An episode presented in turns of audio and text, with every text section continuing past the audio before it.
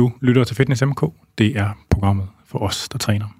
I dag der skal vi snakke om yoga og meditation og parasympaticus. Altså sådan hele det her afslappethed og komme ned. Vi har fået besøg af Simon Krohn, som skal gøre os klogere på det, fordi han er en af de store kanoner inden for det.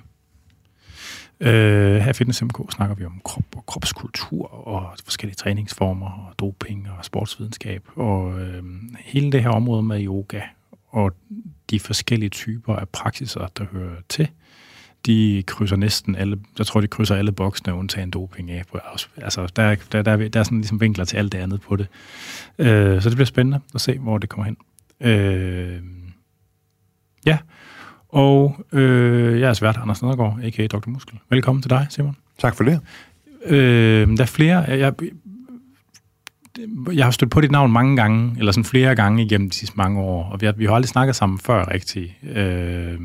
Og der er flere, der har anbefalet dig egentlig, og nu rakte jeg så ud, fordi vi skulle gøre det her. Vi lavede en podcast om yoga tilbage, senere på 24/7, hvor som jeg ikke synes blev så vellykket igen. Så jeg er spændt på, og jeg har en god fornemmelse omkring det her. Hvem er du? Vil du sige det? Jamen, hold da op, det er et stort spørgsmål. Jamen, sådan på den allervildeste eksistentielle... Ja, lige præcis. Jeg er ren lys. Ja. Nej. Jamen altså, jeg er en mand på 45 år. Jeg er cand. Mag. i filosofi, med speciale i indisk filosofi. Og så er jeg uddannet yogalærer og har levet af det i de sidste 20-21 år. Noget lignende. Så jeg underviser ikke så mange yogahold mere, men jeg uddanner en masse yogalærere og laver workshops, holder foredrag, skriver nogle bøger. Altså er du en del af en yogaskole, eller er det selvarrangerede kurser? Jeg bliver inviteret til rigtig mange ting, og så har jeg et samarbejde med et sted, der hedder Nord, ude i Nordvest, hvor de lægger lokaler til, og så står for tilmeldinger, så jeg ikke skal... Nå. Så jeg ikke skal ligge og rode med det. Smart. Ja. Altså, det er specifikt sådan til, hvad kan man sige, yoga-ting, eller er det sådan en kursus? Ja, altså, de leger det ud til mange forskellige former for events og arrangementer. Men det passer i hvert fald, mig glimrende at kunne få andre til at lave det administrativt. Sådan logistiklort, ja. Det er modbydeligt. Hvad hedder det her med, at du har læst filosofi og specialiseret dig i sådan den her, det, der har noget at gøre med Indien? Er det noget, der er kommet? Er det vel sådan noget, der er kommet efter din yoga-interesse? Ja, altså det startede egentlig... Det var egentlig meget samtidig, at det voksede ud. Jeg spillede også noget musik og spillede nogle indiske trommer. Og først så var tanken egentlig, at det var de indiske trommer, der skulle fylde i mit liv, men så fik jeg sindskidhedbetændelse, og så var jeg lige pludselig et år i Indien for at spille indiske trommer, og så studerede jeg indisk filosofi på et universitet dernede. Dernede, du har læst? Ja. Det hele? Nej, ikke det hele.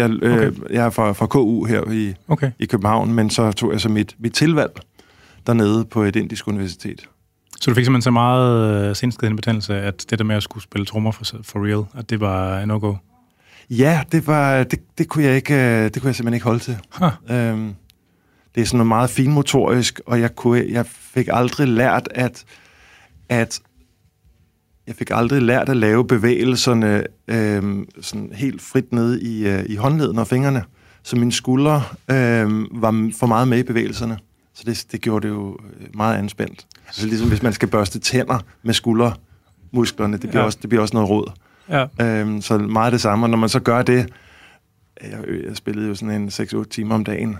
Så bliver man jo altså anspændt på en usund måde.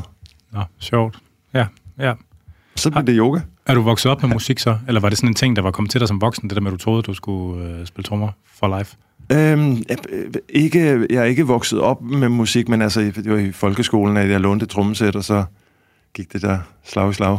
Ja, det var sjovt. Hvordan havnede du på yogahylden? Altså udover at du havde ondt efter at spille trommer. Ja, men det er egentlig meget sjovt, at det var som så mange andre ting startede med, at der var en sød pige, som gerne ville begynde til yoga og spurgte, om jeg kendte et sted, og så sagde jeg, det kan er vi i Indien nu, eller er vi i... Der var vi i Danmark stadigvæk, okay, ja. Så var jeg jo hurtig til at gribe den og og sige, at det skulle jeg nok finde ud af, og så startede vi til yoga sammen, og så blev det aldrig til noget med mig og hende. Faktisk, hun blev kæreste med min bedste ven. Men... Jeg skulle lige til at tro, jeg troede lige, du skulle til at sige, at hun blev kæreste med yogainstruktøren. Det havde været nå, sådan ja, klassisk.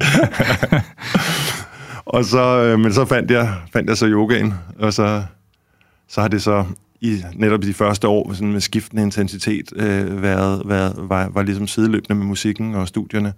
Og så, da musikken så ligesom faldt fra, så er jeg gået all in på yogaen og filosofien bag yogaen. Hvad skete der, da du mødte yoga? Der skete jo i virkeligheden det, at jeg havde sådan nogle forestillinger, sådan, kunne man sige, næsten romantiske forestillinger om den der, om noget mystisk. Og så kommer jeg ind et sted, som var drevet af, kørte sådan en indisk sekt, så der var, altså, der bankede på døren. I København? I København, ja. Okay. Så det var sådan en indisk munk med et langt hvidt skæg, der og i munkedragt, ikke? Og der åbner døren op, ikke? Og jeg var jo helt solgt til den del.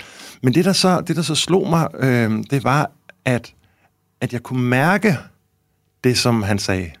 Altså, det var ikke bare en snak om ligesom om at åbne sig og mærke de der sådan nogle dybere lag. Altså, jeg gik derfra og oplevede, at farverne var tydeligere, og oplevede... Altså, hvad skete der helt konkret til selve den session? Jamen, det var meget old school på den der måde. Vi lærte 6 øvelser, 6 yogastillinger, en vejrtrækningsteknik og en meditationsteknik, og så sagde han, lav dem hver dag og kom tilbage om en uge. Og så var jeg i gang. Så det var nogle ret heftige øvelser, kan jeg se i bakspejlet nu, hvor jeg ved mere om det. Det er sådan en meget, det der hedder en tantrisk skole. Så hvad er de øvelser? Det vil jo sådan noget med, for eksempel, at hyperventilere, og sådan noget med at lave meditation med visualisering, og hvor man påvirker de her forskellige... Der er nogle steder i kroppen, der har noget... Der kan noget lidt særligt og lidt mystisk, noget man kalder chakra, og de gik lige til stålet. Ja. Ja, spændende. Så jeg troede faktisk, du mente fysiske øvelser først, men det var det så... Jamen, det var det også. Der var også skulderstand og stå på hovedet og det er også lidt hårdt at starte på, ikke? Ja, men de hoppede ud i den dybe ende. Men det var også, altså jeg var den eneste bagefter. Jeg tror, alle de andre havde nogle sunde alarmklokker, der ringede. Og så jeg var den eneste på kurset, der valgte at fortsætte bagefter. Og så de havde jo... Det var slået op som et kursus? Ja, det var bare sådan 6 gange intro til yoga og meditation, og så havde de jo selvfølgelig ikke nogen fortsætterkurser, fordi jeg ikke tror, de var vant til, at der var nogen, der ville fortsætte. Så jeg kom med og begyndte så at praktisere med de der munke, hvor den, der var nyest i faget, havde været munk i 11 år, ikke? Altså, så det var... Altså, jeg kom virkelig med i blandt sådan nogle rimelig hardcore folk. Altså, herboende indere eller danskere, der ligesom er joinet klubben? Begge dele, men primært indere. Og hvad betyder munk? Jamen, munk vil sige, at de lever i cølibat og går rundt i de her munkedragter. Og... Altså ligesom tibetanske, med de der orange gavander? Ja, eller... lige præcis. Okay. Har Krishna, eller... Ja. Okay. Så det er sådan en verdensomspændende, altså med udspring i Indien, men en verdensomspændende sekt, der hedder Anandamarga. Og nu kalder du det en sekt, i stedet for... Jeg tror, i virkeligheden, altså, hvad kan man sige, teknisk set, altså ofte, når folk bruger ordet sekt, så er det på en eller anden måde noget nedsættende eller fordømmende, hvor jeg tænker, det er jo mere fagligt, som det er en gren af yoga, af en sekt, eller en særlig gren inden for en religion af en sekt. Og så jeg egentlig ikke, lægger jeg ikke det der, ligesom det der lidt... fordømmende i det. Jeg tror, at de fleste forbinder det vel med en eller anden grad af intern eller ekstern social kontrol. Ja. Ja, det var der egentlig ikke så meget af, men det var... Det var frivilligt. Det var helt klart frivilligt, og så var det bare sådan afsporet på nogle andre måder. For eksempel, jeg ved ikke, om du kan huske, der var en diplomatisk krise mellem Danmark og Indien for en del år siden med noget våbensmugling og så videre. Det var mit yogacenter. Det var simpelthen der, de, jeg kan huske, mens jeg boede i Indien, så ringede min bror til mig og sådan glædestrålende sagde, dit yogacenter er i TV-avisen, de har lige fundet et våbenlager i kælderen. Hvad fuck går det ud på? Var det sådan med Pakistan-krisen og støtte parter dernede? Nej, eller? Jeg ved faktisk ikke, hvad det drejede sig om. Altså, det var helt klart indenrigs i Indien, at de der våben skulle bruges. Så det var jo noget med, at den her sekt havde både en spirituel side, sådan mere klassisk yoga-side, og så havde det en politisk side, hvor de arbejdede frem mod et politisk...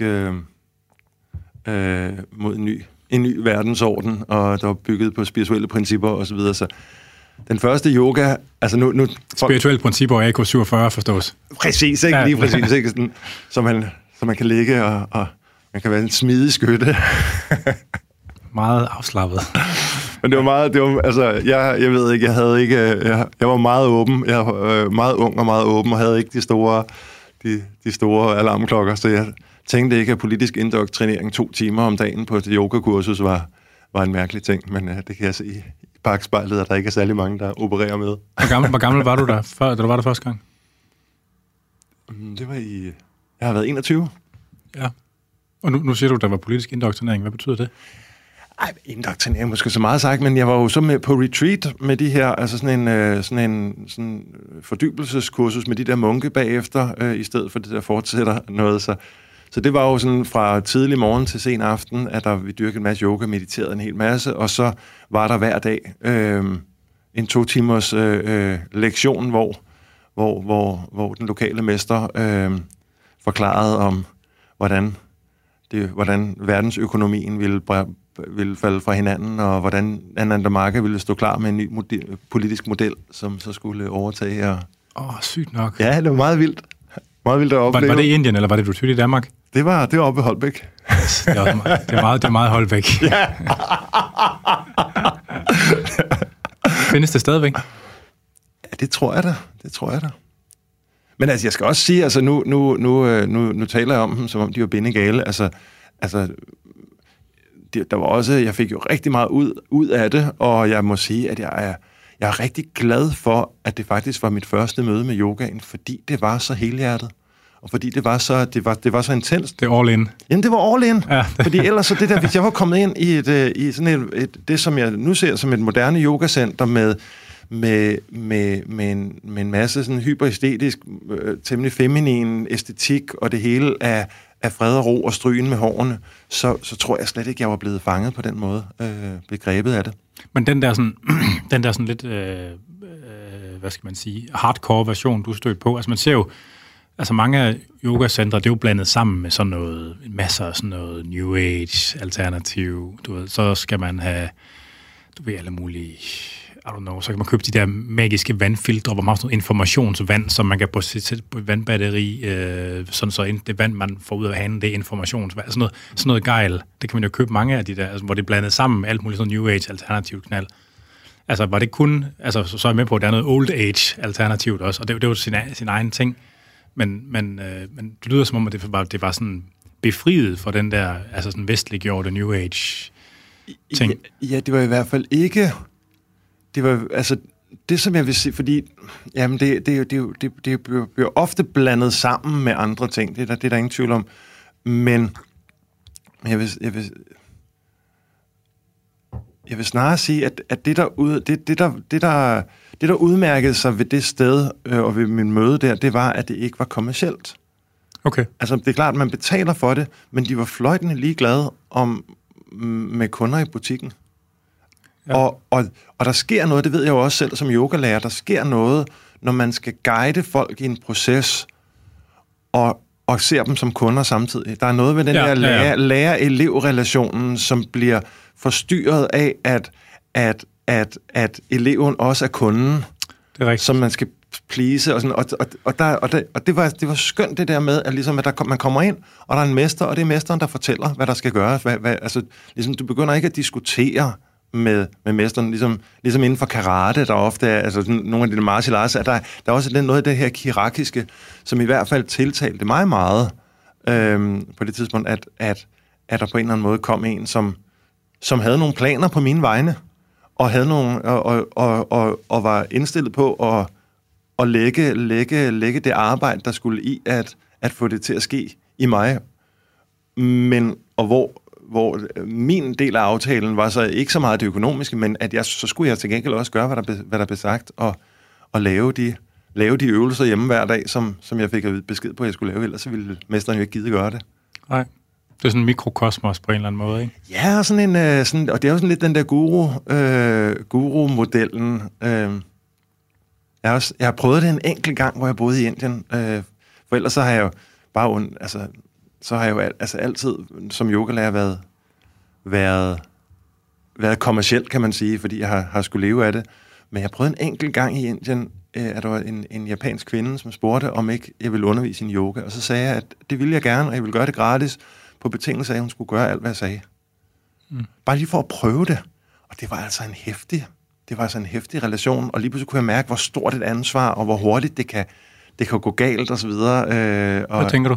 Nå, men jeg tænker bare, at man kan jo hurtigt få en... Når man beder en anden person om, i virkeligheden, at lægge sin egen dømmekraft til side, at det ikke handler om, hvad har du lyst til. Ligesom, hvis jeg skulle undervise en ene time med en person, så er det jo meget noget med, at personen kommer, og så har personen sådan en ønskeliste. Jeg vil gerne lære den og den stilling. Jeg vil gerne lære sådan og sådan. Og så siger den, okay, det vil jeg gerne. Og så er det ligesom mig, der på en eller anden måde ligesom giver den ydelse, leverer den ydelse, der bliver ønsket. Og selvfølgelig, hvis jeg så ser noget, så siger jeg selvfølgelig, at jeg synes også, vi skal gøre sådan. Men det der med ligesom at vende den helt om, og så bare sige, nu vil jeg se dig dyrke yoga, og så bestemmer jeg, hvad for en vej vi går. Ja. Det var meget spændende. Altså det der med at give sig selv i et andets vold, og have ansvar for et andet menneske, om ikke andet forbigående. Så. Ja, det var helt, det var en voldsom oplevelse, og så lærerigt også finde ud af, ligesom, hvordan det traditionelt har været. Og det er faktisk noget, som jeg ikke har lyst til, fordi det var så stort et ansvar, at det fyldte også utrolig meget for mig, at jeg både skulle holde rigtig godt styr på mine egne intentioner, men at det også føltes som et kæmpe... Altså havde jeg også et ansvar for virkelig at vælge en god vej i den praksis, vi skulle lave. Så lige pludselig så kom vi til at fylde rigtig meget i hinandens liv i en periode, hvor det egentlig var lidt mere, end hvad jeg normalt ville have lyst til. Ja, jeg tror, den eneste parallel, hvor man sådan kan finde noget, der minder om, det er jo sådan noget, det er jo inden for sådan sex med sådan BDSM-relationer, hvor man afgiver eller modtager magt, ikke, på den måde. Ja. Altså det tror jeg, den eneste sådan andet sted, jeg kan finde på, der sker noget, der minder om. Ja. Sådan i almindelige danskers, eller nogenlunde almindelige danskers liv. Ja. Ja, og så må jeg så også sige, det var jo ikke mere, end det bare var en mundtlig aftale, og hvis der var et eller andet, hun synes var helt udknaldet, så havde hun jo også sagt fra, ved at gå ud fra. Men selvom der er også noget kulturforskel. Japanere, de har det. Ja, lige præcis. Jeg tror faktisk, det ville være gået ret langt, når jeg tænker over det. Du kender godt den der historie med ham, den japanske soldat. Altså, der blev efter, at japanske soldater rundt omkring på Stillehavsøerne under 2. verdenskrig, fordi altså, hele det japanske system brød jo sammen, efter de smed bomberne over Hiroshima og Nagasaki. Og jeg tror, den sidste af de der soldater... Altså, der har været soldater, der har været... japanske soldater rundt omkring på de der øer, som der så er blevet, har fået at vide, hey guys, it's over, der er ikke mere krig nu, vi holder fri nu, ikke? I mange, mange år efter 2. verdenskrig. Jeg tror, den sidste af dem, der var helt oppe i 70'erne eller 80'erne, hvor der bare sådan en gruppe soldater, der bare passede på en fucking ø og slåede folk ihjel, når de kom op til dem, fordi de troede, der stadig var krig. Ej, hvor det er meget japansk. Det var, bare, det var lige en anekdote, jeg skulle med. Det var, hvad kalder man det? Pligt og... Og dedikation. Ja. Jamen, jeg tror, det fungerer fint som intro, det her. Ja. Tak, fordi du er kommet. Det bliver spændende. Husk på, at I kan skrive ind til podcasten, jeg der lytter med, på afn@andersnedgaard.dk eller på programmets Facebook-side eller Instagram, og de hedder begge to Fitness MK. Vi skal have en skiller.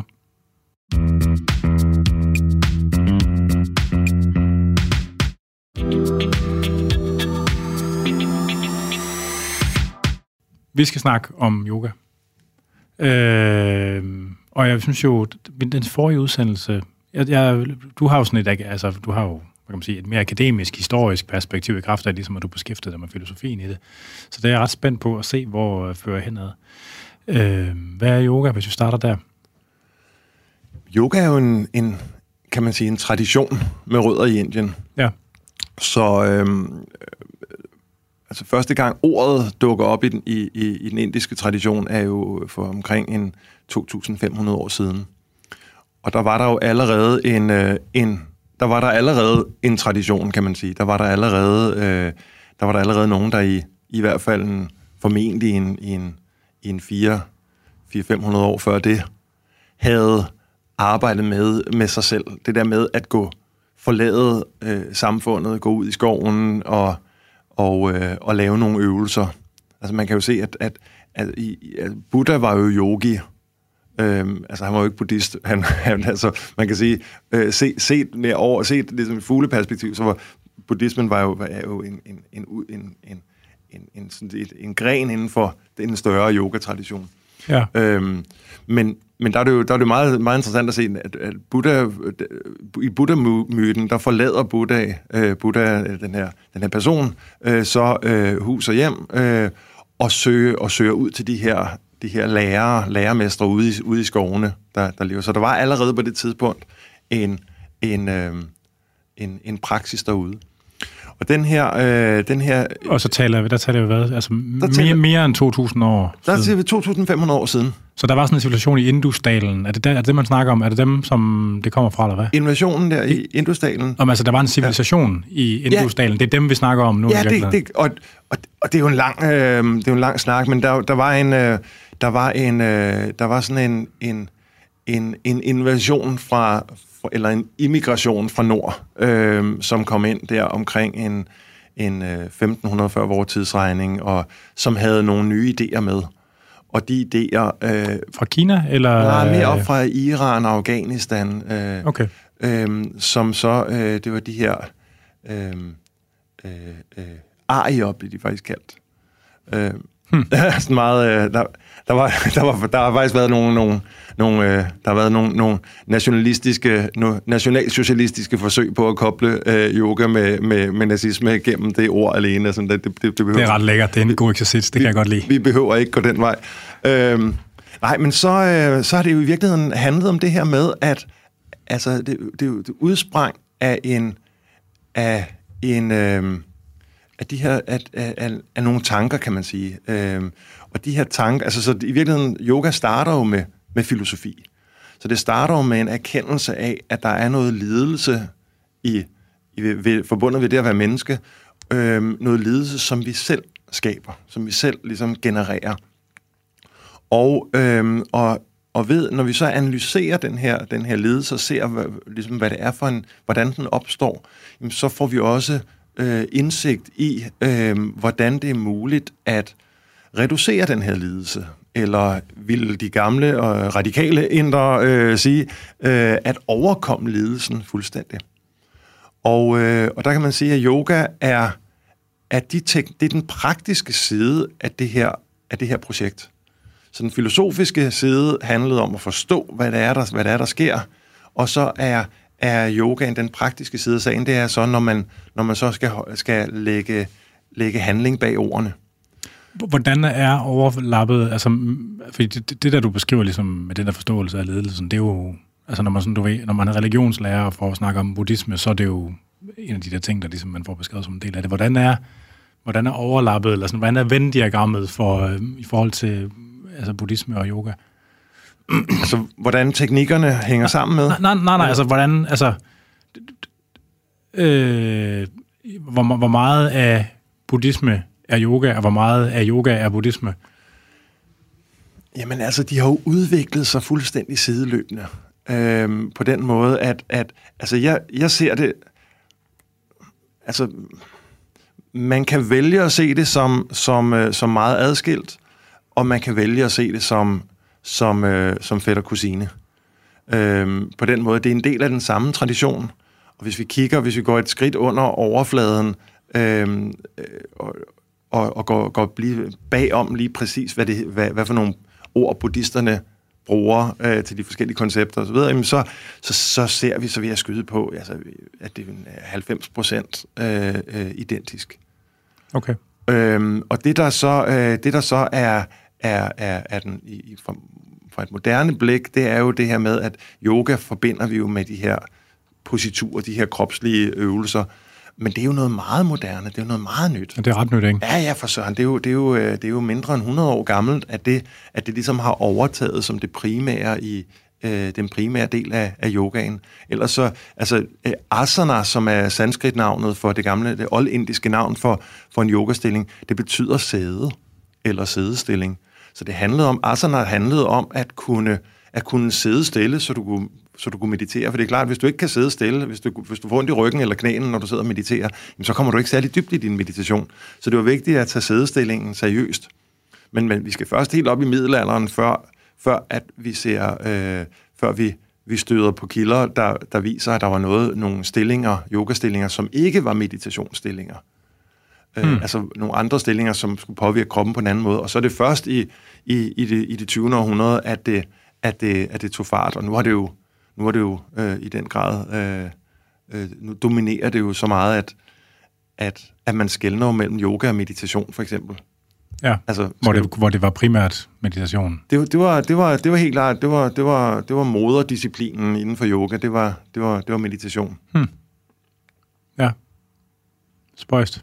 Så på den måde, allerede der, så kan du se, så er forskellen mellem buddhismen, som de fleste jo stadigvæk ser som noget meditativt, en meditativ praksis, ud over selvfølgelig de ting, man tror på som buddhist, så lige pludselig så er der ikke det store skel. Nej. De kilder, der beskriver det tilbage fra før Kristi tid, hvad er det, hvad er det nu, de hedder, de store indiske... Deres et er, hvad hedder det? Veddaerne. Veddaerne, ja. Veddaerne er faktisk, det er meget tidligt. Det er tilbage til sådan en 900 før vor tidsregning, og det tætteste, man kommer på yoga der, det er, at der bliver refereret til nogen, der er klædt i vinden. Hvilket nok vil sige... Flagrende gevanter. Ja, eller formentlig nok nøgne. Nøgne? Ja, selvfølgelig. Klædt i vinden på den måde. Ja. Altså, og hvor det kunne tyde på, fordi man ser, at det har været en del af yogatraditionen, at der har været de her sekter, som har brudt med konventioner og taget tøjet af og vandret rundt, og det er der jo stadigvæk. Som en del af en asketisk praksis? Ja, eller, okay. Ja. Men også som en del af en tantrisk praksis. Altså noget sanseligt... nej, ikke så meget sanseligt.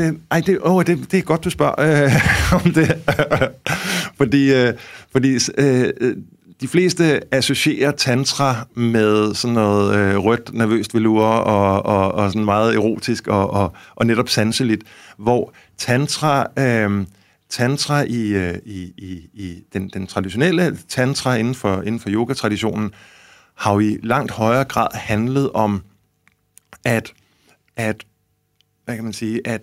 arbejde med energier, og at på en eller anden måde, at i virkeligheden kan man sige, hvor de tidlige asketiske skoler, det har handlet om at berolige, og i det sindet falder helt til ro, så opstår der nogle indsigter, og lidelsen bortfalder og de her ting. Så tantrikerne har snarere sagt, hey, vi kan faktisk speede processen op, vi kan manipulere det, vi kan sparke døren ind til de her indsigter på forskellige vis. Og så kommer der nogle langt mere dynamiske og kan man sige, voldsomme teknikker ud af det. Og det har jo meget handlet om, blandt andet, at skubbe til sine grænser. Hvad for en slags grænser? Jamen, det kunne, altså, i virkeligheden, så vil de sige, meget af den lidelse, som vi går og som vi oplever, og meget af det, vi går og bokser med, det opstår på grund af begrænsede forestillinger om os selv. Hvordan vi skal opføre os, hvordan vi skal være, hvordan vi skal tænke, osv., osv. Og tantrikerne, de går lige i kødet på dem. Så de har, altså tantra har alle dage haft en punk-side af deres praksis. Så normen brydes. Ja, lige præcis, hvor de systematisk har brudt med det. Og det kunne for eksempel være at tage tøjet af og gå gennem sin by, bare for at gøre sig fri af normer og gøre sig fri af frygten for, hvad andre vil tænke osv. Jeg læste sådan en kiksetør tantrisk tekst. Altså, det var virkelig kedeligt. Men som, hvor det lyder som navnet på et virkelig fedt metalband. Kiksetør tantrisk tekst. Ja. Men det var altså, det var sjovt, at man kunne skrive om noget så sjovt, så tørt, men det lykkedes at gøre det. Men hvor han beskrev, hvordan man kunne netop tage tøjet af, og så kunne man gå igennem landsbyen og råbe bandeord. Og opføre sig, som om man var sindssyg. Altså, det var sådan Lars von Triers Idioterne om igen. Ja. Og det bliver beskrevet sidst, hvis du kan få nogen til at gå efter dig og kaste sten efter dig, så er det ekstra godt. Altså simpelthen bare i den her praksis. I nedsænknings... Hvor man skal overskride, hvor man skal gøre sig fri af de her grænser, gøre sig fri af de her forestillinger omkring os selv. Og hvad er formålet, men er formålet at... Skal det forstås sådan, at formålet er at udfordre en social norm, eller er det at gøre sig selv så utilpas, at man ligesom når... Altså, fordi det er jo en ting, altså sult og smerte og alt det der, at gøre sig selv så utilpas, at man får sådan en dissociativ oplevelse, eller hvad? Jeg tror, lige den her har primært handlet om den sociale norm. Ja. Hvor det andet er jo også en del af yogatraditionen, men det har i højere grad været, eller i hvert fald lige så høj grad været en del af den tidligere asketiske tradition. Altså man kender jo også fakirerne i Indien, ikke? Altså man karikeret med en gammel mand, der sidder på en sømmåtte, og hvor der bare er en erfaring med, at der kan ske nogle heftige ting i kroppen og i sindet. Der kan ske en bevidsthedsudvidelse, hvis vi udsætter os selv for nok intensitet, uden at og bliver i det. Ja, ja. Lasse Spang Olsen, han lavede det nummer med at tage til Filippinerne for at blive korsfæstet. De har jo sådan en årlig ting, hvor man kan træne at blive. Ja. Det har han beskrevet som en meget voldsom åndelig oplevelse også. Ja. Altså, jeg tror også, det går nas. Og de får hakket søm. De bliver sømmet på korset. Wow. Og de bliver så bundet fast, og de hænger ikke helt i sømmen. Ja. Sådan, men altså, jeg er ret sikker på, at det gør. Altså, der er jo inden for, hvad man kunne sige sådan lidt bredt inden at tale om som yogatraditionen, der er jo en skole, som rækker en hånd til værs og holder den der. Ja, det har jeg set. Og så er det klart, altså det gør jo... flere år, eller liv, eller... Ja, lige, altså, og de går rundt, og den der arm, man kan jo ikke bære den, så de går rundt med sådan en stativ, hvor de så holder den der... Den der, jamen, den er jo vissen. Altså, de tager jo ikke armen ned. Den, altså efter, jeg ved ikke, hvor lang tid der går, men den er jo helt død. Den er jo helt død. Jeg kan komme i tanke om så mange åndssvage practical jokes. Som sådan noget. Ja, du må gerne sige noget nu, og sådan, ja. Det ligger... Ej. Ja. Det er så en af de grene af yogaen, der aldrig har vundet indpasser hjemme på fitnessindustrien. Hele det der fakir noget, skal det forstås som, det er en del af den her tantra? Tradition på en eller anden måde. Det er også en del af den asketiske tradition. Det her med, at man... Altså, det man kan sige, det er jo, at vi har... Man kan sige, vejen til den her dybe fred og harmoni går ikke, som mange tror, hen mod at prøve at sørge for, at du kun har harmoniske tanker. Eller du kun tænker kosmisk kærlighed, eller føler kosmisk kærlighed. New Age-versionen. Præcis. Det handler om at arbejde med relationen til virkeligheden. Relationen til følelser, til tanker, til omverdenen osv. Og opbygge en enorm rummelighed. Og i virkeligheden traditionelt set en indifferens over for, hvilke tanker og følelser, der opstår indeni. Så det, der gør sendmesteren til sendmester, for eksempel, er ikke, at der er specielt sådan harmonisk inde i hovedet. Det, der gør sendmesteren til sendmester, er, at det er ligegyldigt, hvordan der er inde i hovedet. Det er ligegyldigt, hvad for nogle tanker og følelser, der opstår. Nogle gange er det stormvejr, nogle gange er det nogle gange er der blå himmel osv. For sendmesteren har perfektioneret evnen til at have det. Men det er jo meget tæt på stoicisme, altså sådan som fænomen. Ja, der er helt klart et overlap. Og det er jo også en stoicisme er måske lidt mere forceret, eller hvad? At der gør man det ligesom til et eksplicit mål, at tanker og følelser og sociale interaktioner ikke må ligesom invaderer ens citadel, tror jeg en af dem siger, ikke? Ja. Altså, at man ikke må være påvirkelig. Altså, det er måske sådan lidt mere forceret version, hvor jeg, det lyder som det, du siger, det er sådan lidt ligesom et træ, der bøjer sig i vinden, ikke? Men stadigvæk. Eller ja, hvad? Altså, men jeg tror, det har været meget forceret i Indien også, men jeg tænker snarere, at det lyder meget forceret i teorien, men det er faktisk ret poetisk i praksis. Ja. Fordi i mødet med det, så det der sker, det er, at når man mærker smerte, eller når sorgen, eller vreden, eller angstanfaldet, eller når det dukker op, så mærker man impulserne til at lukke i, til at gøre sig hård, til at undertrykke, til at bare gå i kamp med det, vil have det til at gå væk. Og så den der indifferens, som kan lyde på en eller anden måde sådan hård og kold og forceret, det er i virkeligheden en blødhed. Det er i virkeligheden at man sænker paraderne og åbner sig for det og byder det velkommen. Ja. Og det har en meget fin sådan rørende det er en meget rørende oplevelse at gøre, og det tror jeg også har været det samme for historikerne. Det er ret, altså to ting. Det der du beskriver ligesom med den sociale afledning af det, ikke? Altså det smager jo super meget af hvad nogle af de der tyske filosofer i slutningen af oplysningstiden skrev. Altså der er sådan en ret tydelig parallel der, ikke? Og i forbindelse med det med smerter, du nævner nu, der er jo meget tydelig parallel til det, der sker inden for sådan en smerteteori nu. Altså det er lige præcis det, der rykker sig. Ja. Altså at man skal acceptere smerten, og det er jo en del af et eller andet omfang af sådan noget moderne psykoedukation i forbindelse med smerte, altså håndtering. Det er meget spændende.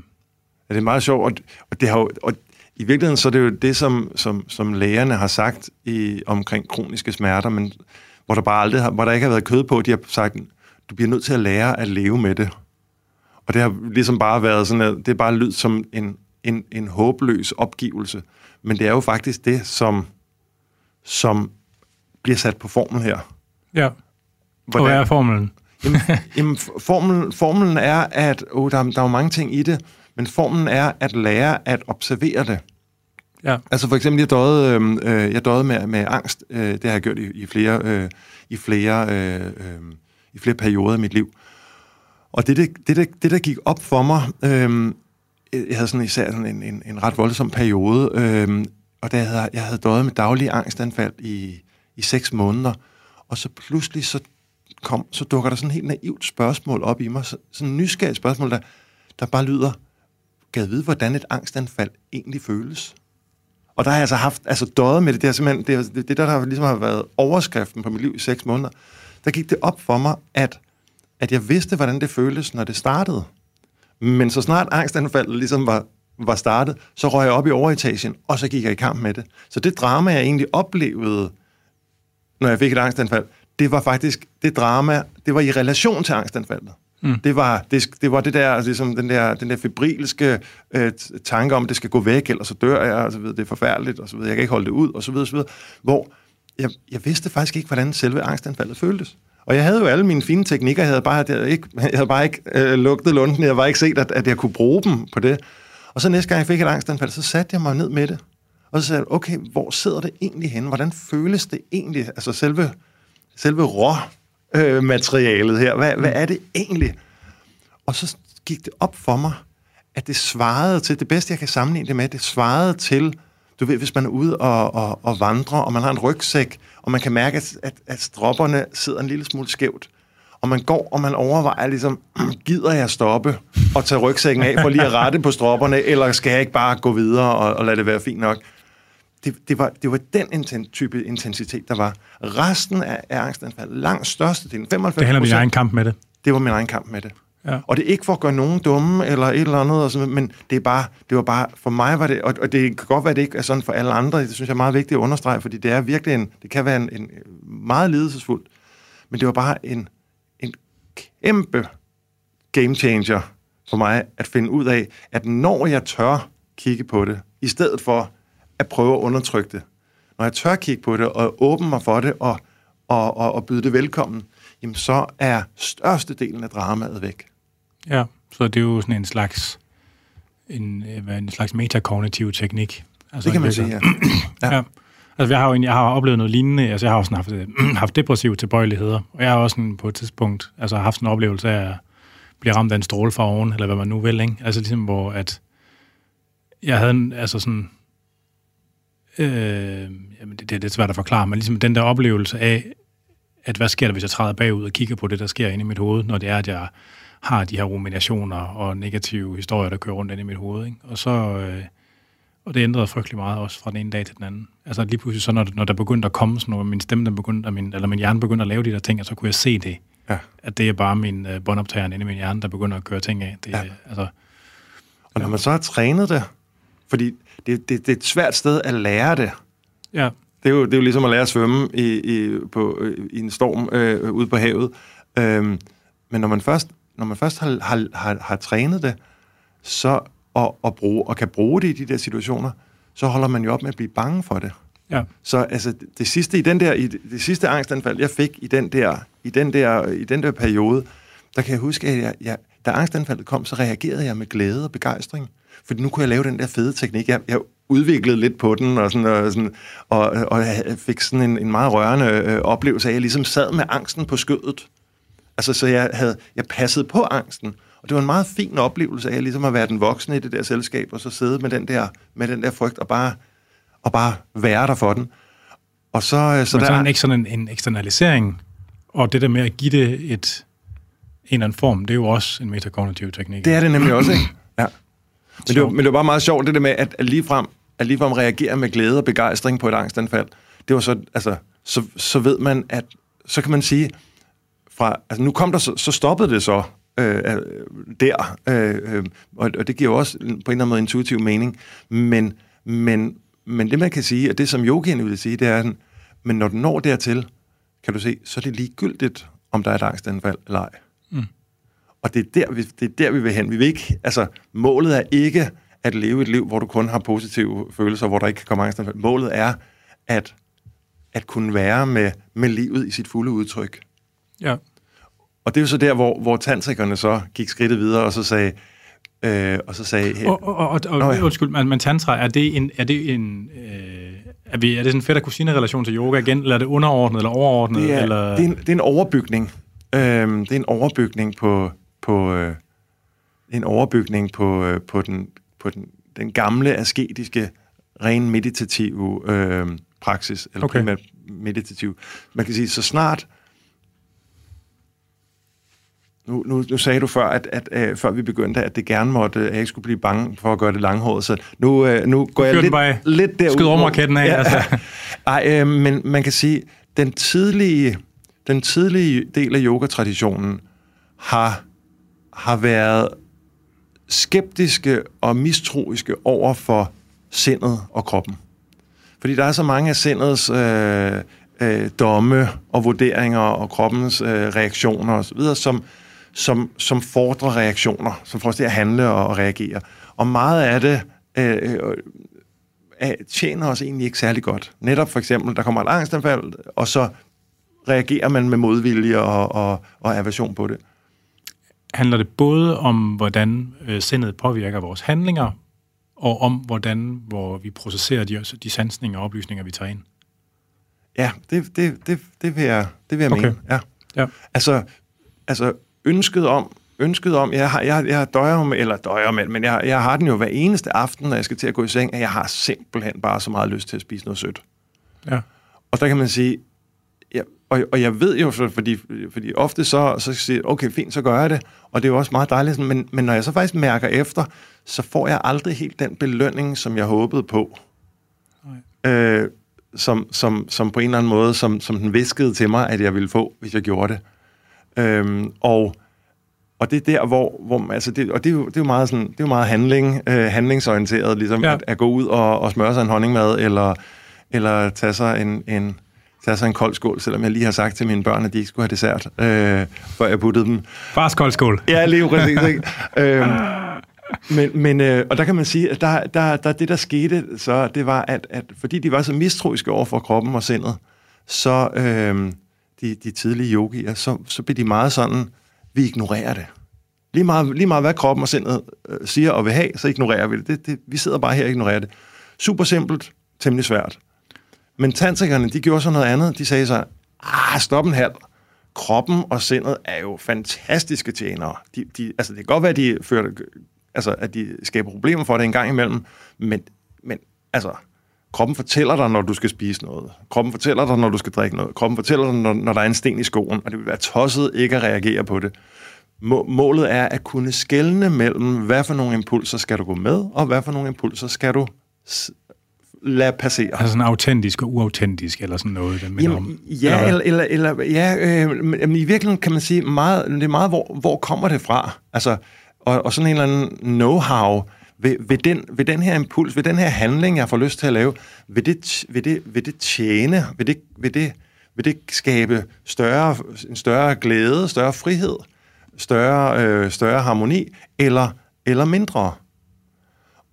Og der er nogle gange, så for eksempel, der er jo mange handlinger, som jeg i virkeligheden gør, er drevet ud af, er motiveret ud af usikkerhed, eller er motiveret ud af, at jeg har lyst til at imponere andre, og så videre. Kender du det der med at sige, jeg elsker dig til sin kæreste, når det kommer fra usikkerhed, når det kommer fra et ønske om, at hun også skal sige, jeg elsker dig, fordi man har behov for en bekræftelse. Det bliver aldrig godt. Altså, og så videre. Og så det er den... gå skridtet, altså kunne mærke, kunne smage forskellen på, hvornår det er motiveret for hvad. Og selvfølgelig er det ikke en eksakt videnskab, og det er trial and error, men det er meget den der skelne evne, som tantrikerne så begyndte at arbejde med. Men det der med, den måde du beskriver det på, lyder det lidt som om, at der ligger sådan et slags optimeringshensyn. Altså man prøver på at finde ud af, hvad for nogle ting er rigtig forkert på. Det er nogle kasser, og så ligesom at lave foreskrive en algoritme for adfærd på en eller anden måde. Ikke? Ja, men der vil tantrikerne så sige, jamen det måske algoritme, altså derhen, at der er en systematik til at øve sig. Jamen du kan i hvert fald øve dig i at blive bedre til at skelne, men du kan ikke vide det på forhånd. Altså tag alkohol for eksempel. Altså, alkohol kan jo virkelig være noget, som kan få os ud i nogle vanskeligheder. Og, det kan, og hvor de tidlige skoler, de ville slet ikke have været i tvivl. Altså, de ville bare sige, drop alkoholen, du kan simpelthen ikke stole på den. Så men de har vel haft et afslappet forhold til alle mulige andre ting, har de ikke? Der var bevidstheds- eller psykoaktive. Ikke så meget. Altså, de gjorde brug af noget, der hed Soma, som hvis nok var euforiserende på en eller anden måde. Meget tidligt. I traditionen, altså, men ikke ret meget. Ja. Det er først med tantra, så vidt jeg forstår, at netop euforiserende stoffer og alkohol og så videre kommer med på banen, fordi det er bare sådan, altså det er svært at argumentere mod det første glas champagne. Altså det er bare sådan, what's not to like? Altså det er jo lidt ligesom filmen Druk, ikke? Altså at man bliver gladere, man bliver mere social, sjælens glidecreme. Jamen, jo, lad os kalde det. Men problemet er jo så, at hvornår er det så kurven knækker? Ja. Og der skal tantrikeren kunne mærke, og ikke bare sige, fint, jeg tager en til, men på et eller andet tidspunkt mærke, hvis jeg drikker mere nu, så knækker kurven, så bliver det mindre fedt. Jeg bliver mindre fed på dansegulvet, jeg bliver mindre... kærlig og harmonisk, og så begynder det at blive noget rod, og så skal man stoppe. Ja. Og der kan man sige, bare lige for at se, om jeg kan føre den helt til dør, og så ligesom få bundet nogle tråde sammen her. Noget af det, der står i vejen for den dømmekraft, det er jo sociale normer. Altså, jeg kan huske, jeg havde engang en kæreste, og så var vi i biografen, og jeg er sådan en, der altid kommer alt for tidligt til ting, fordi jeg er bange for at gå glip, eller og så videre. Så vi var der 45 minutter før, eller andet, og stod bare der helt alene i den biograf. Og så sagde jeg så, hey, skal vi ikke gå ud og knalde på toilettet? Og så reagerer hun bare ved at sige, nej, det skal vi ikke. Og det var jo, hun var selvfølgelig fint nok, og det var hun selvfølgelig i sin gode ret til. Men det, der faktisk generede mig, det var, at hun ikke mærkede efter. Altså, det var ikke, hvorvidt hun havde lyst eller ej. Det var tydeligvis en social norm. Som du internaliserede. Som lagde en begrænsning på vores mulige adfærd. Ja. Og det er der, hvor tantrikerne så har sagt, jamen, hey, når vi først lægger mærke til det, så finder vi ud af, at vi ikke engang drevet af af den her dømmekraft. Det er ikke, fordi vi er dårlige til det, som vi er drevet af de her eksterne forventninger til vores adfærd, og frygten for at blive fordømt af andre. Ja. Og derfor så en del af den tantriske praksis, det er i hvert fald en del af det, det er at ligesom overskride, at skubbe til vores grænser, således at det ikke står i vejen, således at det ikke på grund af frygten for, hvad andre vil tænke, at vi vælger, hvad vi skal gøre. Så skabe bevidsthed omkring, hvad for nogle sociale normer man internaliserer, så man har ligesom sådan en absolut handlefrihed, eller altså i det rum, der er. Det vil i hvert fald være, det er noget af det, de arbejder det kan man tage ret langt ud. Det kan man tage rigtig langt, og der er også gået sport i den. Er du sindssygt? Altså, fordi så er det jo også sådan noget med, hey, lad os flytte ud på de der krematorieområder der og bo, og spise kød fra krematoriebålene, og smøre sig i aske for de døde, og altså, de har taget den helt derud, ikke? Og altså, der er nogle super sjove historier, og de har jo også, de har også battlet i ligesom hvem kunne gøre de klammeste ting. Hvem kunne gøre de klammeste ting, ikke? Og det findes jo stadigvæk i dag. Ved man om G.G. Allin, om han selv fandt på alle sine ting, eller om der var sådan en tantra-påvirkning? Hvem er G.G. Allin? Han er meget, meget kendt punkmusiker, som kastede med lort og slåssede med folk og døde i sit eget opkast i en eller anden lejlighed i New York, fordi han var helt skudt af på et eller andet og om G.G. Allin, A-L-L-I-N, hvis vi gerne vil se nogle klamme ting. Han har været hovedeksponenten af for det der shit. Han tog den helt derud. Ja. Altså, det man kan sige, det er, at det ser på overfladen ser det meget voldsomt ud. Men det er jo faktisk lidt ligesom dødsmetalbands, ikke? Ja, jamen, jeg er helt nede. Ja. At når du kommer derud, ikke, og banker på døren til et dødsmetalband, så kom dog indenfor, vil du sidde her, vi spiller altså lidt højt, og så videre, tag en øl, og så videre, og sådan, og jeg håber, du kan lide det. Banker man på døren til sådan en rigtig cremet popband, så er det desværre ofte en lidt hårdere tone, der er den, altså hvor jeg oplever, at det ved jeg ikke, jeg skal ikke fordømme nogen stilart, men der er bare noget bemærkelsesværdigt venligt over dødsmetal musikere. Flinke, tykke, langhårede mænd. Lige præcis. Og det er noget af det samme gør sig gældende med de her tantrikere. Ja. Altså, man kommer ind et sted, og der er dødningehoveder over det hele, og det ser så voldsomt ud. Og så møder de der bare med omsorg og kærlighed og nærvær og venlighed osv. Og der er noget i det, hvor jeg kan se, at noget af det, der nogle gange går galt med folk, der begynder at trippe over at bryde regler og konventioner, det er, at det på en eller anden måde også bliver... At det også bliver... Der kommer noget aggressivt ind over det. Det er ligesom, at det kommer til også at handle om at gøre andre vrede, eller det kommer, altså, at, jeg ved ikke. Men altså, det kan jo godt, altså hvor man siger, der er jo også noget, normbruddet kan jo også godt tage karakter af et konkret brud med nogle andre mennesker, ikke? Ja, jo, men klart, og det er også, det er svært at vise, ligesom logisk, at man ikke kunne komme derud.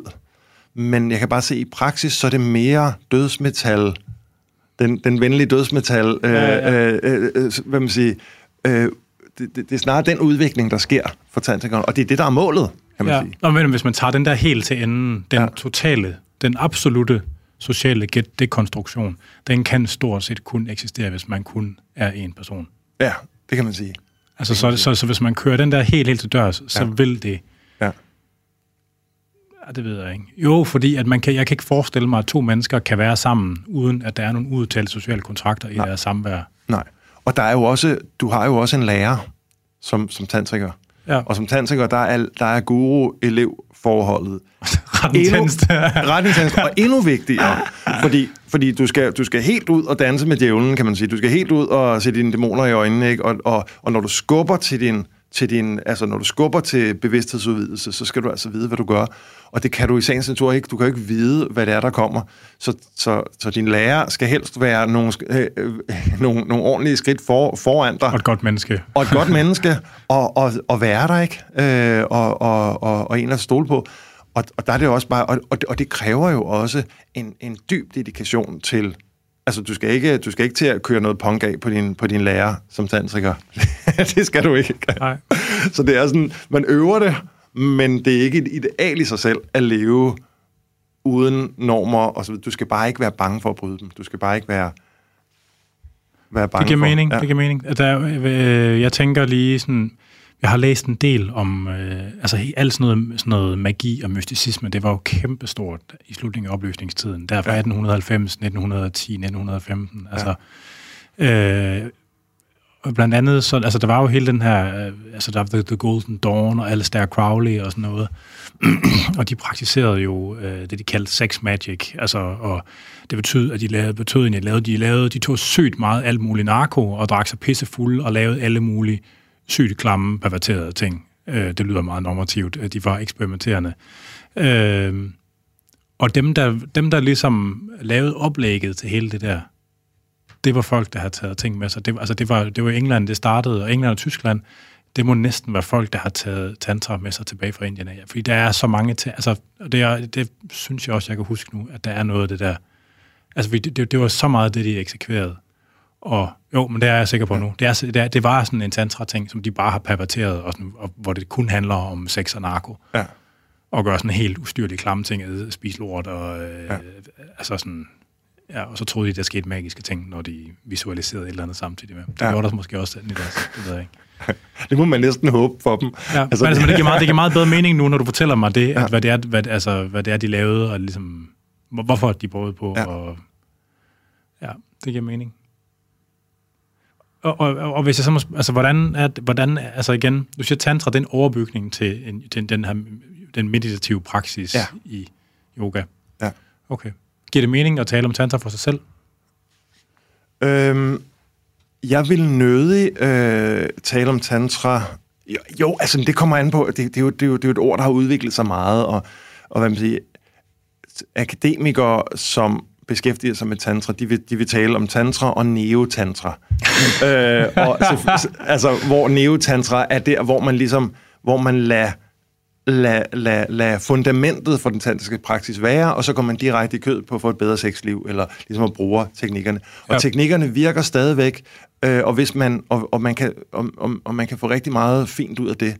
Men traditionel tantra, der kan man sige, hvis du tænker det på den her måde, ikke, at fundamentet for tantra, det er den asketiske tradition. Det er en asketisk praksis, hvor du bliver rigtig god til at sidde med intensitet. Med tanker og følelser og smerte og intensitet i forskellige arter, uden at reagere på det, uden at fare vild, uden at panikke. Når du så laver tantrisk praksis, så skruer du op for intensiteten. Du skruer op for volumen simpelthen for det hele. Og der er det jo ekstra vigtigt at have en virkelig stærk, trænet, asketisk muskel, kan man sige.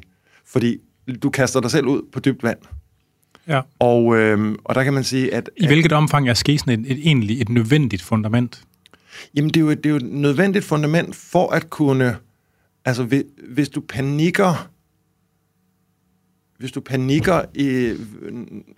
når noget bliver intenst, så kan du godt glemme alt om at navigere i metakognitivt. Ja. Så er du panikket. Og evnen til ikke at panikke bygger på den asketiske praksis. Men altså, hvordan skal askesen så forstås? Altså, skal det forstås i rammen af afholdenhed? Eller? Tak. Jamen, det har du ret i. Hvad kan man sige?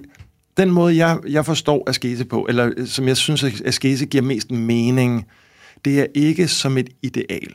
Det vil sige, det er ikke askese som det, at du lever uden at have en kæreste, og uden at have et job, og uden at... nej, lige præcis, og helst ikke smage maden, når du spiser den, og så videre. Men askese er snarere en strategi.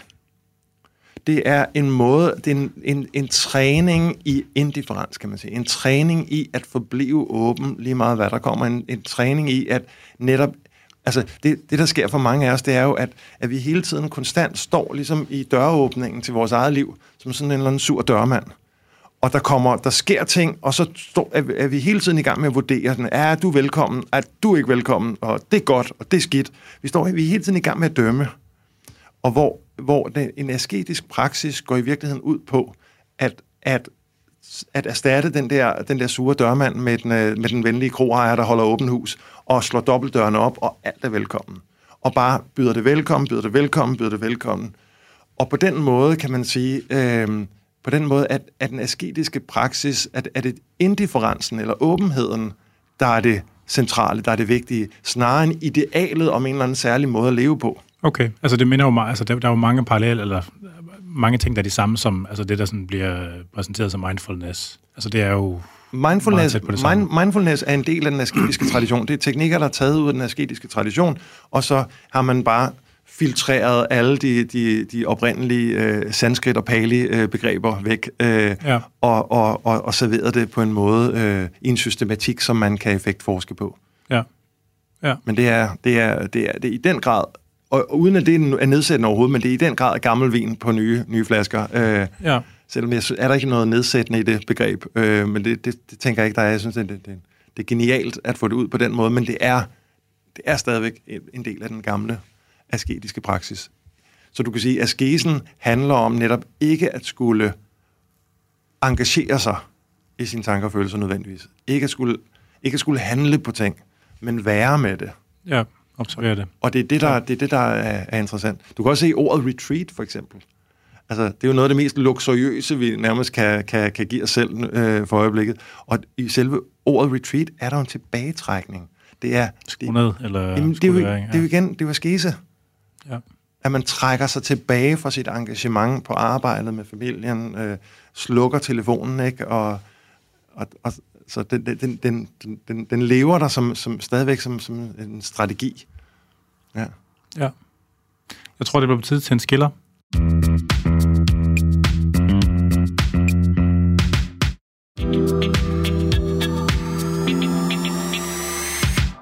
Og så er vi tilbage igen. Altså, min dagsorden, den er helt ud af skide nu. Der er ingenting, der passer, så vi tager den lige op fra. Jeg kommer gerne igen. Ja, men det kan også sagtens være. Jeg skal bare lige finde ud af, hvordan... vi skal, på et tidspunkt skal vi tale om sådan den, altså selv de fysiske øvelser og bevægelserne. Ja. Og det kan godt være det nu. Altså, man kan sige, hvordan... Og det er jo under 200 år gammelt, som jeg forstår det. Altså sådan i hvert fald i den form og i det omfang. Ja, men hele den der meditative og sådan, eller spirituelle praksis, eller hvad man skal kalde det, hvordan har den ændret sig op til da? Eller har det sådan været relativt stabilt? Jamen, der kan man sige, at der var den store udvikling, det var, da tantra kom på banen. Og det var når? Det var, jeg tror, det er omkring nu siger jeg tror, det starter så småt ved 600 til 900 efter vores tidsregning. Okay. Og så topper det i løbet af middelalderen, og så mister det i popularitet. Er der nogle sådan historiske korrelater, som man betragter sådan, som udløsende faktorer? Altså er der et eller andet i den tid, altså, eller kontakter med omkringliggende civilisationer, eller sådan noget, der... Det ved jeg faktisk ikke. Altså man kan sige, det er helt klart, der ligger også noget politisk i tantra, fordi tantra gør op med for eksempel kastesystemet. Ja, selvfølgelig, det er jo en meget voldsom social norm. Lige præcis, og det åbner også op for, at kvinder kan være med i den her, kan dyrke yoga. Ja. Og det åbner også op for, at man, altså, at de vediske forskrifter, som man skal leve efter, at man også kan bryde dem. Og det vil sige, og der er selvfølgelig en magtelite, som det dermed også bliver et opgør med, kan man sige. Jeg er ikke så meget inde i den historiske side af sagen, men jeg ved i hvert fald, at det har spillet en rolle, og der er nogen, der har følt sig meget truet af den tantriske udvikling. Og for jeg tænker, altså den tid, der fræsede jo en fyr rundt 1000 kilometer vest, der for at kalde sig Mohammed, og lavede en frygtelig masse ballade. Det kunne godt være, at der var et eller andet sammenfald i tid, eller sådan, der kunne godt være, at det sammenfald i tid, det var knyttet til et eller andet i virkeligheden. Ja. Men det ved jeg ikke. Nej, jeg ser sådan en bred ud. Der sker en udvikling i yogaen, som går ud på... Altså det er udtryk for modernitet, ikke? Det er jo faktisk noget, der minder om det moderne gennembrud, ikke? Bare i sådan en, altså som man ser det i Vesten mange år senere, bare sådan på, inden for det her afgrænsede domæne på en eller anden måde, ikke? Hvad mener du? Det her med frigørelse af normer og erkendelsen af det her med, ligesom, at man kan træde bagud og observere ting ligesom udefra eller indefra, afhængig af, hvordan man ser på det. Ikke? Ja. Altså, det er jo en måde at tænke på ting på, som man ser i det moderne gennembrud i Nordvest-Europa, ikke? I slutningen af 1800-tallet. Altså, det virker lidt som om det er den samme type bevægelse, bare afgrænset til hvad skal man sige, det socialpsykologiske rum på en eller anden måde. Ja, det kan godt være. Altså, jeg ved ikke, hvor høj grad, for der har jo allerede været, det har været en del af af yogapraksis fra begyndelsen, det der med at træde skridt tilbage og ligesom kunne arbejde metakognitivt og dermed frigøre, kunne man sige, sig selv. Men der, hvor det når de sociale normer. Nå ja, okay. Altså. Det tror jeg i langt højere grad er. Ja, det er meget sjovt. Ja. Selvom der helt klart har været noget, det der med at forlade hus og hjem, og at så har man jo sat sig udenfor, kan man sige. Men det har bare... Daddy's going to get cigarettes. Det har været deres pendant til cigaretturen. Ja. Ja. Men i de tidligere skoler, der har det jo bare handlet om sværhedsgraden. At det er simpelthen, og det kan jeg også selv skrive under på, det er så meget sværere at praktisere de her ting, hvis du har nogle børn, der skal have mad og skal puttes, og du skal forsørge den her familie osv. Det er så meget sværere. Og det er der, hvor at i de tidligere skoler, så sagde de, hvis du tager det her seriøst, så drop det der med familie. Så går vi ud i skoven, og så er det her, vi gør. Og så er du med, eller er du ude? Og der kan man sige, der sker der en udvikling over, at lige pludselig, at det her skel mellem munk og lægmand bliver også overskredet, hvor man ser også, der kommer nogle tekster, hvor lige pludselig munkene får undervisning af en købmand, for eksempel, og sådan nogle ting der, hvor pludselig så verden og kroppen og sindet er ikke vores modspillere længere. Det er noget, vi skal lære at navigere i. Ja. Ja.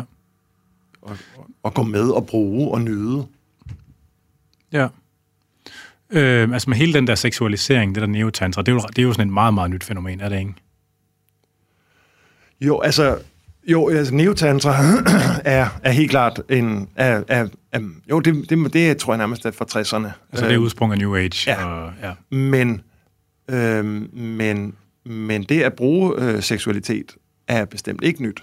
Så det har været en del af tantra, både i form af at noget med at overskride... normer og forventninger, sociale forventninger, men også en meget kraftfuld måde at skabe bevidsthedsudvidelse på. Ja. Ja. Men det har bare været, målet har aldrig været at få et godt sexliv. Målet har altid været transcendens eller bevidsthedsudvidelse. Ja. Og så har man så fået et godt sexliv samtidig, kan man sige. Ja. Ja. Men det var bare sådan for at få sat en kronologi på. Og det går godt, hvor hele den her sex-ting, det er måske sådan, jeg ved ikke, om det er din, det falder lidt for siden af det, som vi skulle snakke om i dag, så nu tænker jeg, nu er tid at komme frem til at snakke om det med selve det, altså øvelser, yoga og sådan. Hvordan opstod det? Altså, at der bliver hægtet bevægelser på, og hvor det ikke var karakter af motion. Ja. Det har handlet meget om det her med, at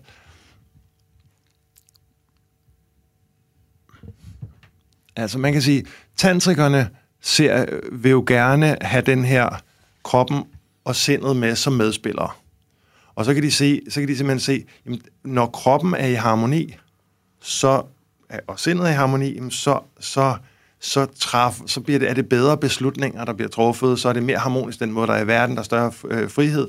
Og det vil sige, det der med at rense, balancere og at skabe flow og styrke i kroppen, lige pludselig bliver ønskværdigt for den her bevægelse, de vil lave, som stadigvæk har det samme mål, som er den her oplysning, eller den her idé om moksha, altså nirvana, kalder buddhisterne det. Det er stadigvæk det samme. Det er stadigvæk det samme mål, de går efter, men for at kunne bruge kroppen, og altså ligesom... Du kan tænke på for eksempel sindet og din, som sådan et vindue, du skal navigere igennem. Altså, så giver det jo mening at pusse vinduet. Altså, så skal du kunne se ud. Mm. Og på samme vis, jamen, så er der de her teknikker til at vedligeholde kroppen, og til at vedligeholde også det, som de ser som prana, ideen om sådan livskraft, der flyder i kroppen. At man kan skrue op for mængden af livskraft i kroppen, og så kan man dirigere den hen et sted, som man så kan, i kropsdel, som man så kan stimulere eller harmonisere derved, og der er nogle energibaner, som man kan påvirke og træne til at kunne rumme større mængder prana. Men nu er vi stadigvæk i den der meditationspraksis, ikke? Nej, det er i virkeligheden meget fysisk, at altså måden at gøre det på kunne jo klassisk set være at hyperventilere, for eksempel. Ja. Det er også det, man gør med erotisk tantra, for alligevel at få den med, ikke? At man opbygger den her seksuelle energi, og så undgår udløsning for mandens vedkommende, fordi så taber man igen. og så, men det der med at opbygge den, og så få bevægelse i den, kanalisere den, sprede den ud, aktivere den, dirigere den ind i chakra og så videre, som gør, at oplevelsen er, at vi kan rumme større og større mængder liv, kan man sige, i kroppen. Som kommer til udtryk hvordan?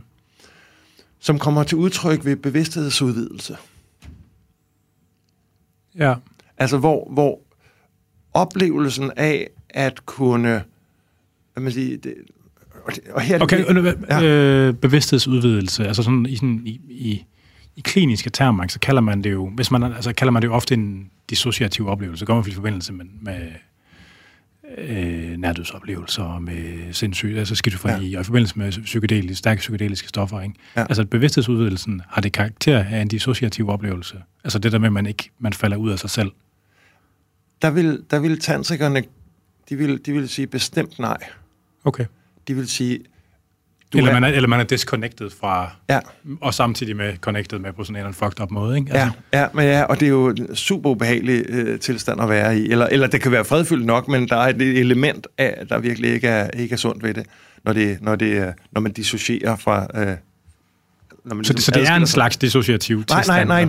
Nej, men det netop ikke er. Okay. Det er snarere, du kan se det som, at tantrikerne siger, du er den, du er. Som du er. Med den her krop, med det her sind. Men du er også meget mere. Og for at opleve dit potentiale for at føle kærlighed, at føle ro, at føle forbundethed med verden, så bliver du nødt til at udvide din selvforståelse. Dit oplevelsesfelt, kan man sige. Har du prøvet at tage LSD eller DMT eller sådan nogle af de her ting? Jeg har prøvet at tage svampe en enkelt gang. Nok til ligesom, at du blev hægtet helt af? Altså, det er jo et relativt mildt psykedelisk stof. Jeg vil ikke sige, at jeg var hægtet helt af, nej. Altså, fordi jeg er interesseret i, om det er den samme type oplevelse. Det kan godt være ordet dissociativ, som jo man vil forbinde med, altså man tolker det som afkoblende, ikke? Dissocieret. Ja.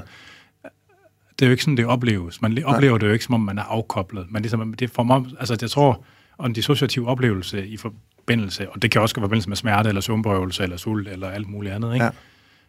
Altså jeg tror, det er jo ikke, fordi folk føler sig afkoblet. Folk føler ligesom, at bare, det ved jeg ikke, altså at man måske, at grænsen mellem, hvor man selv går, og ens omverden starter, forsvinder på en eller anden måde, ikke? Ja, ja. Altså, i den tale giver det... Der er noget der giver mening, men hvor jeg tror, at der er nogle af de her, at målet er, at du på en og samme tid, kan man sige, stadigvæk er dig, at du er stadigvæk grounded i den her krop, samtidig med, at du føler samhørighed med hele universet, for eksempel. Men er det ikke noget, det er begrænset til et øjeblik? Er det ikke det? Altså, når du en halv time senere skal ned og købe mælk i Netto, så kan du ikke være samhørig med hele universet samtidig med rigtigt, eller hvad? Der vil jeg i hvert fald sige, det gør det meget trippet at købe en liter mælk.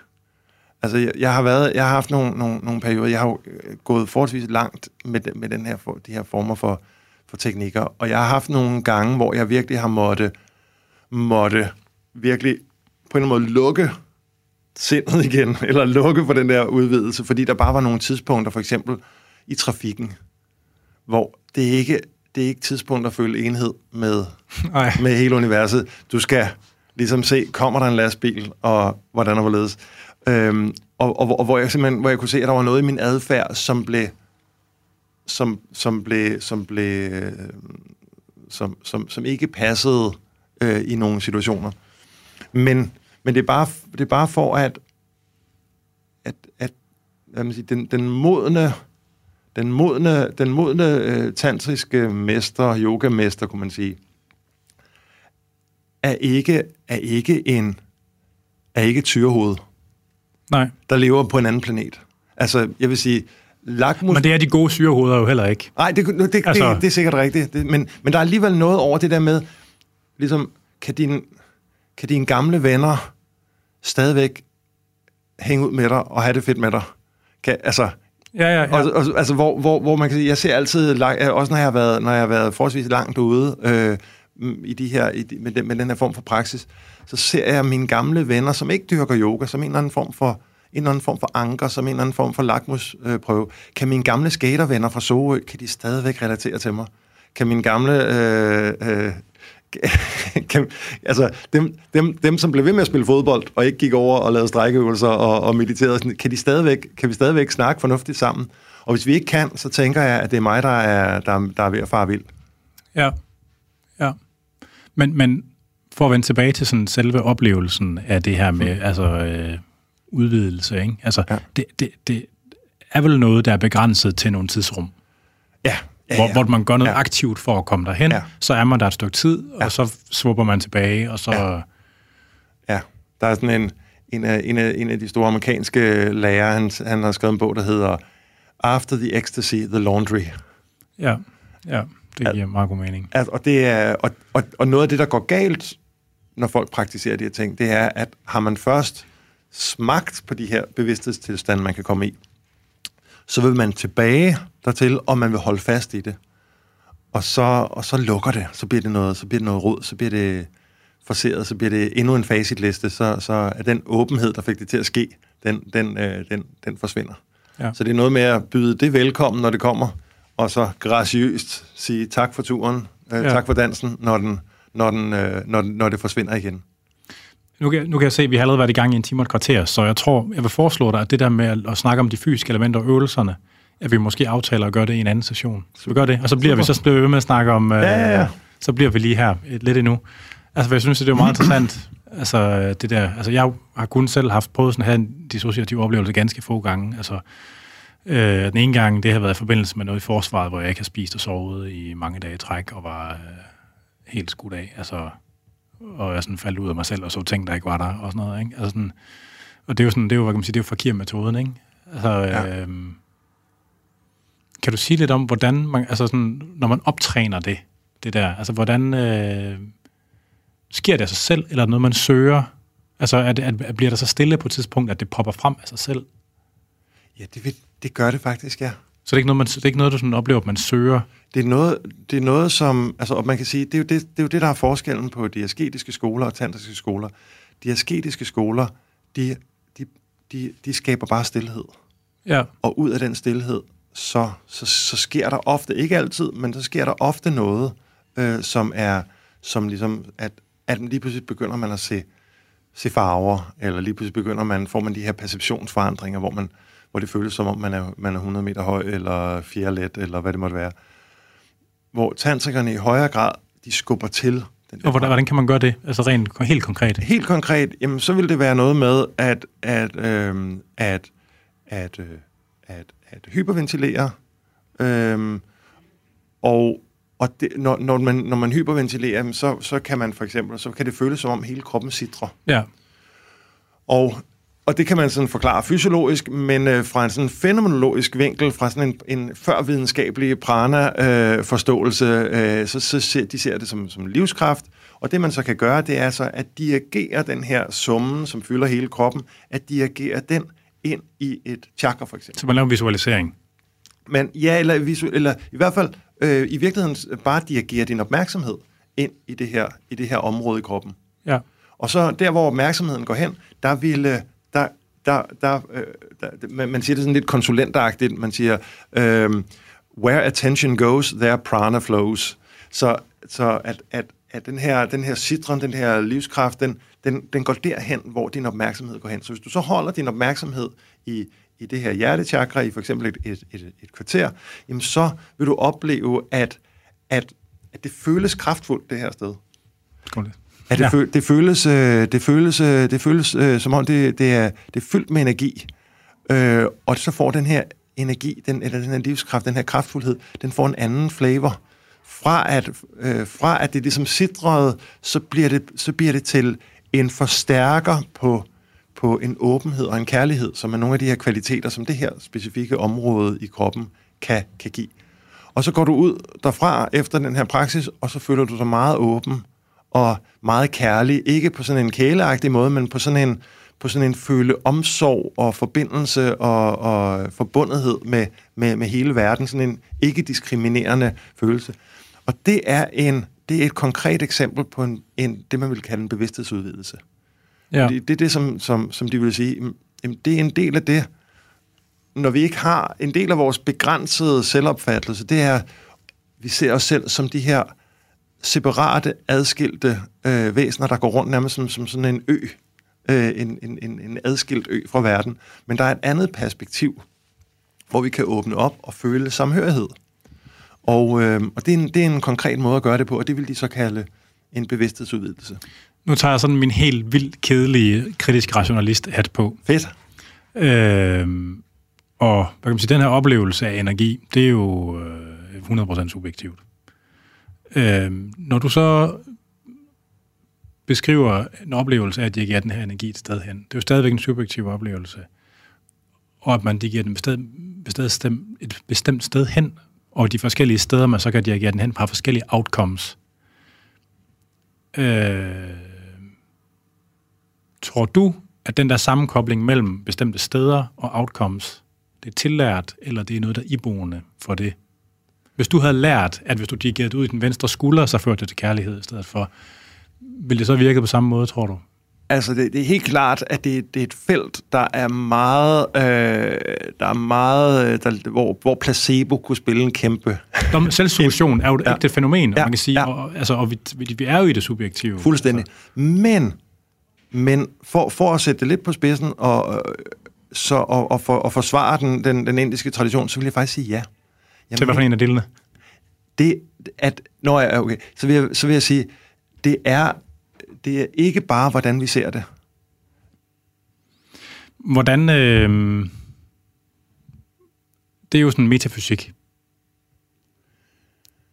Ja, men på en eller anden måde, synes jeg i hvert fald i den tid, vi lever i nu, en sær kobling, fordi man kan jo... Altså, vi begynder jo at kunne se i kroppen, at der for eksempel ligger hormonproducerende kirtler i de områder, hvor de her chakra er, og vi kan jo begynde at forstå, vi kan begynde at oversætte nogle af de her førvidenskabelige prana-beskrivelser til fysiologi. Så hvis du lægger ligesom vores fysiologiske beskrivelse og den der prana-beskrivelse, hvis du lægger dem oven på hinanden som to sådan kalkerpapirer, så vil du se, at et stort og fint overlap, og så vil du alligevel se, at der er nogle særlige, der er nogle små ting, som det ene har med, som det andet ikke har med, som er spændende. Så på den måde, så tænker jeg ikke, det er ikke sådan frit svævende, som jeg vil tænke metafysik. Altså, hvorvidt der findes en almægtig Gud bag det hele, eller ej, det er sådan lidt sådan, det kan man tro på, eller ikke, men det her, det er ligesom, det er forankret i noget fysiologisk. Ja, ja.